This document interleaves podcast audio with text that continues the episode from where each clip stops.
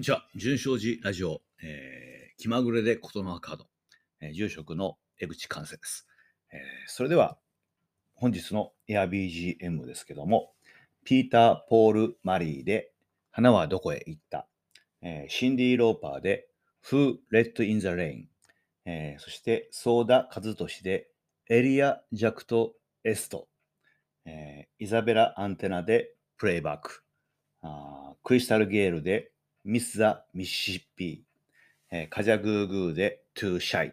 以上6曲で参りたいと思います。えー、それではミュージックスタート。改めましてこんにちは。えー、純正寺ラジオ、お経ボーカリスト住職の江口寛生です。えー、今日のことの葉カードは、志を立てるのに老いも若きもない。志を立てるのに老いも若きもない。松下幸之助の言葉です。えー、読んでみましょ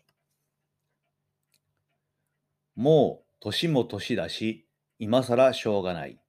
まだ若いから経験を積んでからにしよう。思わず口をついて出る言葉。自分を納得させる言い訳のように使ってしまいます。出来事の大きい小さいにかかわらず、何かを頭後回しにしてしまうことはよくあります。あるお寺の掲示板に、志を立てるのに、老いも若きもないという松下幸之助の言葉が掲げられていました。行動せよという精神論的な言葉のようにも受け取れます。しかし、やらずには折れない、確かめずには折れない、行かずには折れないといったような、そういう思いまで蓋を閉ざしていませんかという呼び声のようにも聞こえます。他人の志ばかりを口、心ばか、あ志ばかりに口を出すのではなく、果たして自分はどうなのか、胸に刻みたい言葉です。あですね。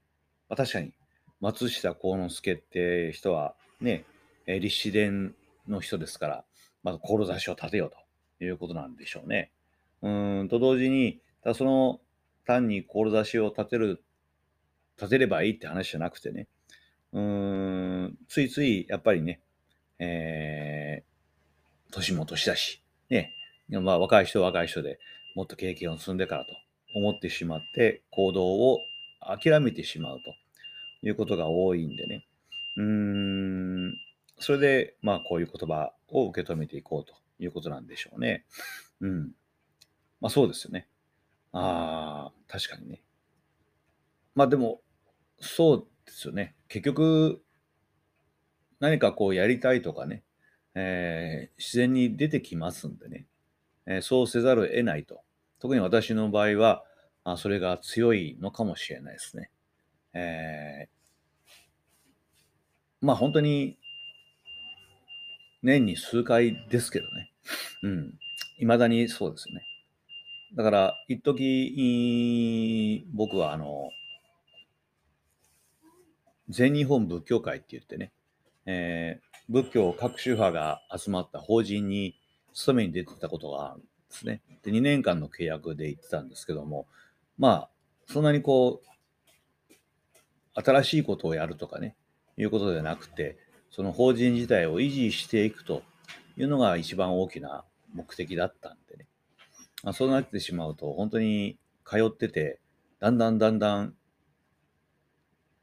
まあ、つまんなかったですしね、えー、鬱憤が、ストレスが溜まっていくんですね。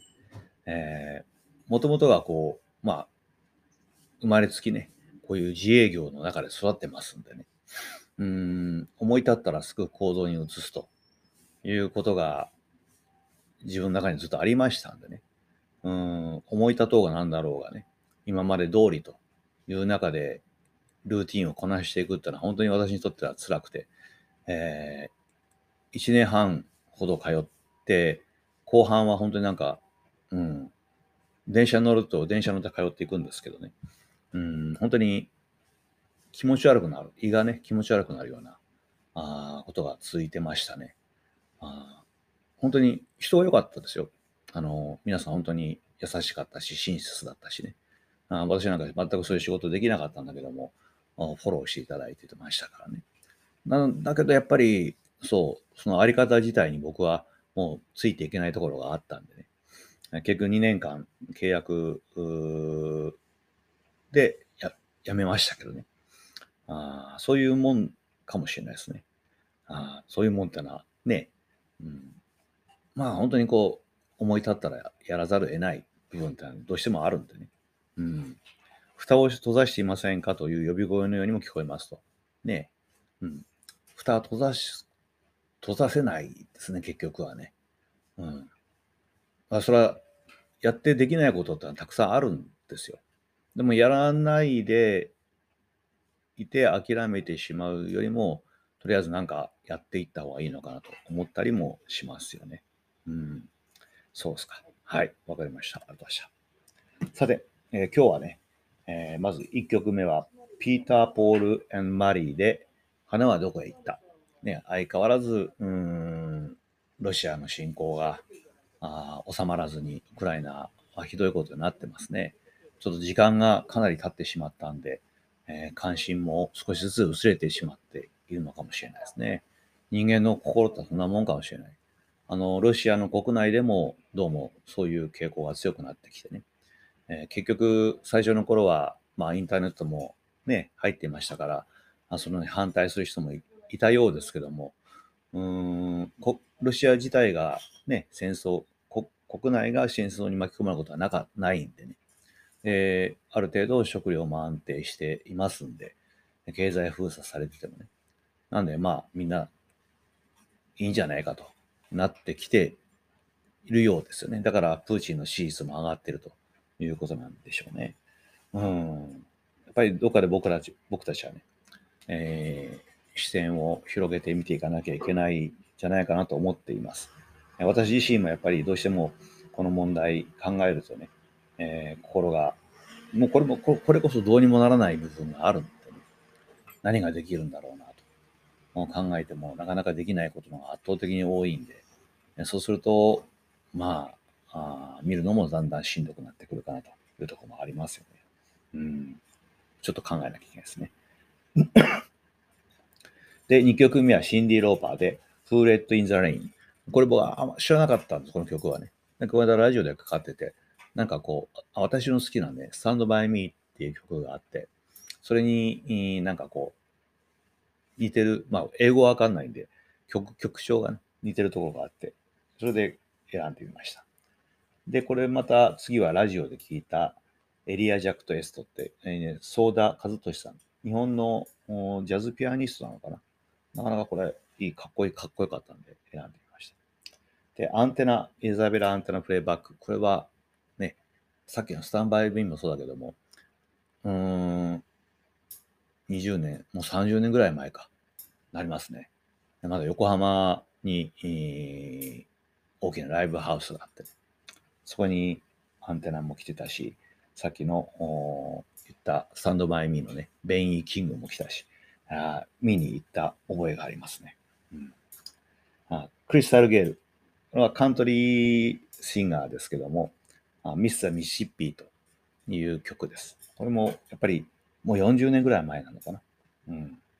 これも好きな曲ですね。で、また古い曲ばっかりですね、今日ね。カジャグーグーでトゥーシャイ。うん。これもなかなかいいですね。うん、新しい曲はどうなんだと言われるんだけども、新しい曲もいいんですけどね、あんまり記憶に残っていかない。昔のように、えー、レコードを、レコードをプレイヤーに置いてね、うん、ステレオの前でちゃんと聞くってことはなくなっちゃったんで、さっき言ったようにラジオでね、流れてくるのを聞いたり、えー、まああ、iPhone にね、曲がいっぱい入ってますんで、あそれを聞いたりすることが、運転しながら聞いたりすることが多いんでね、やっぱ昔のようにちゃんと聞かなきゃダメだよな、というふうにも思うんだけども、なかなかね、あ一体どう、どう、そんなに、うん、忙しい、忙しいっていう中で流されていってしまってますね、きっとね。あ、今は気がついたけども。そうだよな。ちゃんと音楽を聴く時間とかね、あなかなかないですね。うん。テレビもそうですね。だから、映画、映画、今はね、ネットフリックスとか、あディズニープラスとか、アマゾンとか、いっぱい映画も見られるんだけども、その2時間とか2時間半、ずっとそのテレビの前に座って、じっくり映画を見るってことはできなくなってきてますね。うん。まあ、それはさっきの年のせいかもしれない。集中力が、持続力がなくなってきてるのかもしれないですね。うん、映画館に行っちゃえばね、いいんだけど、それまた結構億劫になってる部分もあるんだね。うん。そうか。そういうことなのかもしれないですね。でちなみに、今回、前々回も言ったけど、痛風が未だに収まらずにね、収まるわけはないんだけども、あの、運動しなきゃいけないんでね、糖尿もあるんでね。そうすると、多少痛くても運動しちゃうんでね、そうするとまた痛みが出てくるんで、うん、一回亡くなってからとは思ってたんだけども、あまりにも長い期間続いてるんで、やっぱ運動もしなきゃしょうがないんで、し始めてるとやっぱりまた痛みがね、出てきてますよね。で、まあ当然ね、仕事もありますからね。うん、仕事行きゃね、別に痛かろうが痛くなかろうが、あ正座しなきゃいけないし、うん、あの、正座って、まあ足に良くないのは分かってるんですけどね。あの、お勤めするときはね、やっぱり腰がきちんとこう収まるんですね。声が出しやすいんですよ。椅子はどうしてもね、なかなかやっぱり、うん、安定しにくいのか、まあ、やっぱり正座の方が僕は声が出しやすいね。で、痛風だと足先に出ることが多いんですけどもね、正座してるとね、だんだん痺れてきて、感覚がなくなっていくじゃないですか。その一瞬なんだけども、本当にこう痛みがね、なくなるんね。これは気持ちいいですね。うん、気持ちいいです。ああ、こんなに気持ちいいのかと思うぐらい気持ちいいです。ところが、それその後になってくると、だんだん今度は痛みがね、なんて言うんだろうな。あそこの痛みよりも、それが伝わって、えー、胃とか腸かな。こっちのお腹の、まあ、心臓に近いところがぐーっと締め付けられるようになってくる、ね。だんだん、ね、痛みがね。あそれはまたそれで気持ち悪いんですけどもね。まあ、しょうがないですね。やっていかなきゃしょうがないね。うんだんだんそうやっていろんなところが次から次へと出てくる。あ、これが年を取っていくっていうことなんだろうなと思いますね。うーん。なかなかね、えー、でもまあ、受け入れがたいなと思っていても、まあ私の場合もそうですけども、もう若い頃から痛風ありますしね、糖尿ももう10年以上になりますんでね。うん。まあそんなもんだろうなとふうになってき,、ま、きてますけどね。うん。うん。何が言いたいか別に何も言いたいことはなくてね。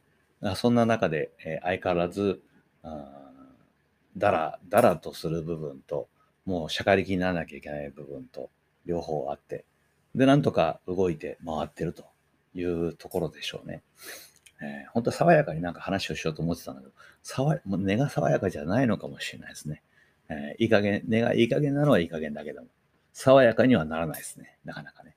爽やかにならない理由が、まあ、今、梅雨だっていうのもあるんね。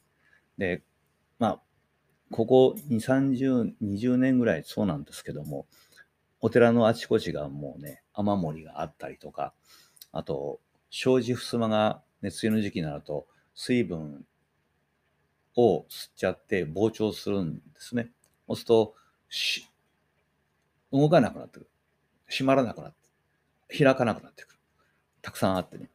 で建物自体ももう本当に、えー、古いんでね、えー、そういう、なんでしょうね、障子の酸とかそういうのが落ちてきてますんでね、えー、それもあってね、なんとかしなきゃいけないんだろうなと思うんだけどもね、まあ、先立つものがないんで、どうにもならないですよね。こればっかりはね。うん。宝くじでも当たりゃなんとかなるんでしょうけども、まず当たらないんで、どうにもならないというところかもしれない。だけども、それはそれで、うん、同じように、自分と同じように、建物も年を取って、そのうちぶっ壊れるんだろうな、というふうに思いますけどね。うん。そんなもんでしょうね、きっとね。うん。だからまあ、今、できることを、やりたいことをやっていくんでしょうね。だからさっきの志を立てると松下幸之助さんはおっしゃってるけども、志なんて立つもんじゃないし、うん、てなきゃいかんってもんでもないような気もしますね。あ勝手に、そういう思いが出てきてね、よしと思うだけの話でね。そういう思いが出てこなきゃ、出てこないで仕方ないことだしね。うん。それよりも何よりも、まあ、だから、まあ分かって、これこれだけの人物だから分かってらっしゃるんでしょうけどもね。志を立てて何かをこうやってる時が面白いんだと思うんですね、きっとね。うん。そんなもんじゃないですかね。えー、志、立派な志を持って、これ、それに向かって行こう、行こうっていうよりも、まあ、そうですね。それがもあれば、それに向かっていく工程が面白いのかもしれないですね。うん。まあ、そういう意味では、志を立てることも大事かもしれない。必要かもしれないですね。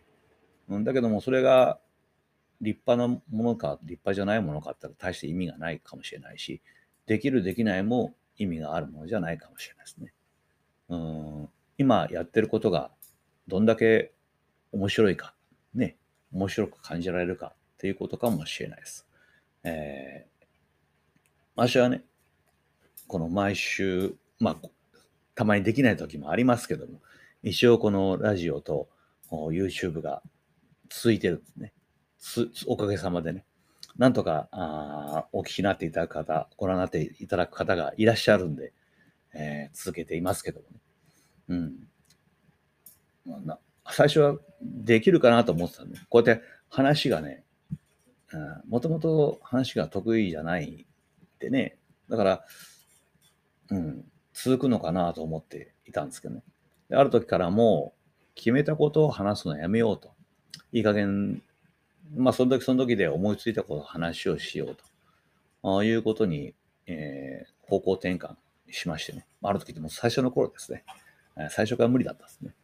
うん。で、だから、なんで、とりあえずね、えー、話すことないなと思いながらも、こう、録音して、録画してね、続けてるわけですよ。あやってるやや、やってると、これ本当面白いですね。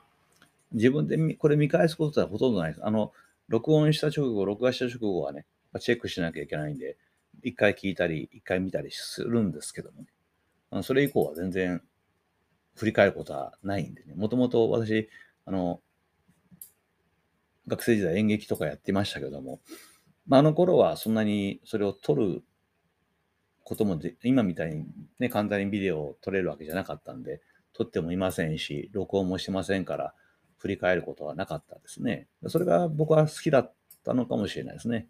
うん、一発一発その場で全部終わらせるとあいうのが好きだったのかもしれない。いまだにそうですね、えー、あえてそれを自分がやったことを繰り返してみようっていうのは全くない。まあ、その辺はあの妻からすごくあそれじゃ成長がないよって言われるんですけども、まあ、成長する気も、ね、ないかなというところですね。あの、YouTube なんかだとね、本当に皆さん一生懸命やってて、で、まず見た目からきちんとしたりとか、まあ、綺麗に、小綺麗にしたり、おしゃれにしたりしてね、えー、話すこともきちんと決めてね、なさってる方圧倒的に多いわけです。当然それは、あ視聴者、聴取者も増えるんでしょうけども、足の場合はもうほとんど、あまあ、朝起きてこのまんまなんでね、頭もボサボサですしね。うん、ちょっと小綺麗にしたら違うのかなと思ったりもするんだけども、そうしちゃうとね、また話すこともどうもそっちに引っ張られちゃうような気もするんですね。うん。うん。だ僕は、あの、この最後のところに、この解説の人が書いてますけども、果たして自分はどうなのか、胸に刻みたい言葉ですと。まあ、自分はどうなのかっていうのがいつもやっぱあってね。うん、その時その時で違う自分が出てくるんだけども、今これをやってる自分っていうのは、まあこんなもんだっていうところが、うん、そこに出てこないとね、何かこう、うん、伝わる、伝えることができないような気もしています。えー、純正寺ラジオのまあ、パンフレットというかには書いてあるんだけども、まあ、こんな人でもなんとか生きていけるんだっていうことが僕が一番伝えたいことなんでね。なんとかこんないい加減でね、えー、こんなにまあ生活力がなくても、なんとかやっていけてるというところを皆さんにね、お伝えできればいいかなというふうに思ってますんで、ね、うん。だからなんだ、なん、なんでもないです。だから何もないんですね。なんでもないんですけどね。うん。まあ、そういうところで、えー、このラジオ、また放送は続けております。えー、相変わらず何のまとまりもない話で申し訳ございません。えー、純所知ラジオでは皆さんのご意見、ご批判、そして、えー、感想を求めております。えー、また AirBGM のリクエストもぜひお願いいたします。えー、純正寺のホームページ、投稿フォーム、もしくはあ Facebook の方にね、ご投稿いただければありがたいかなと思っております。えー、それではまた次回お会いしましょう。ありがとうございました。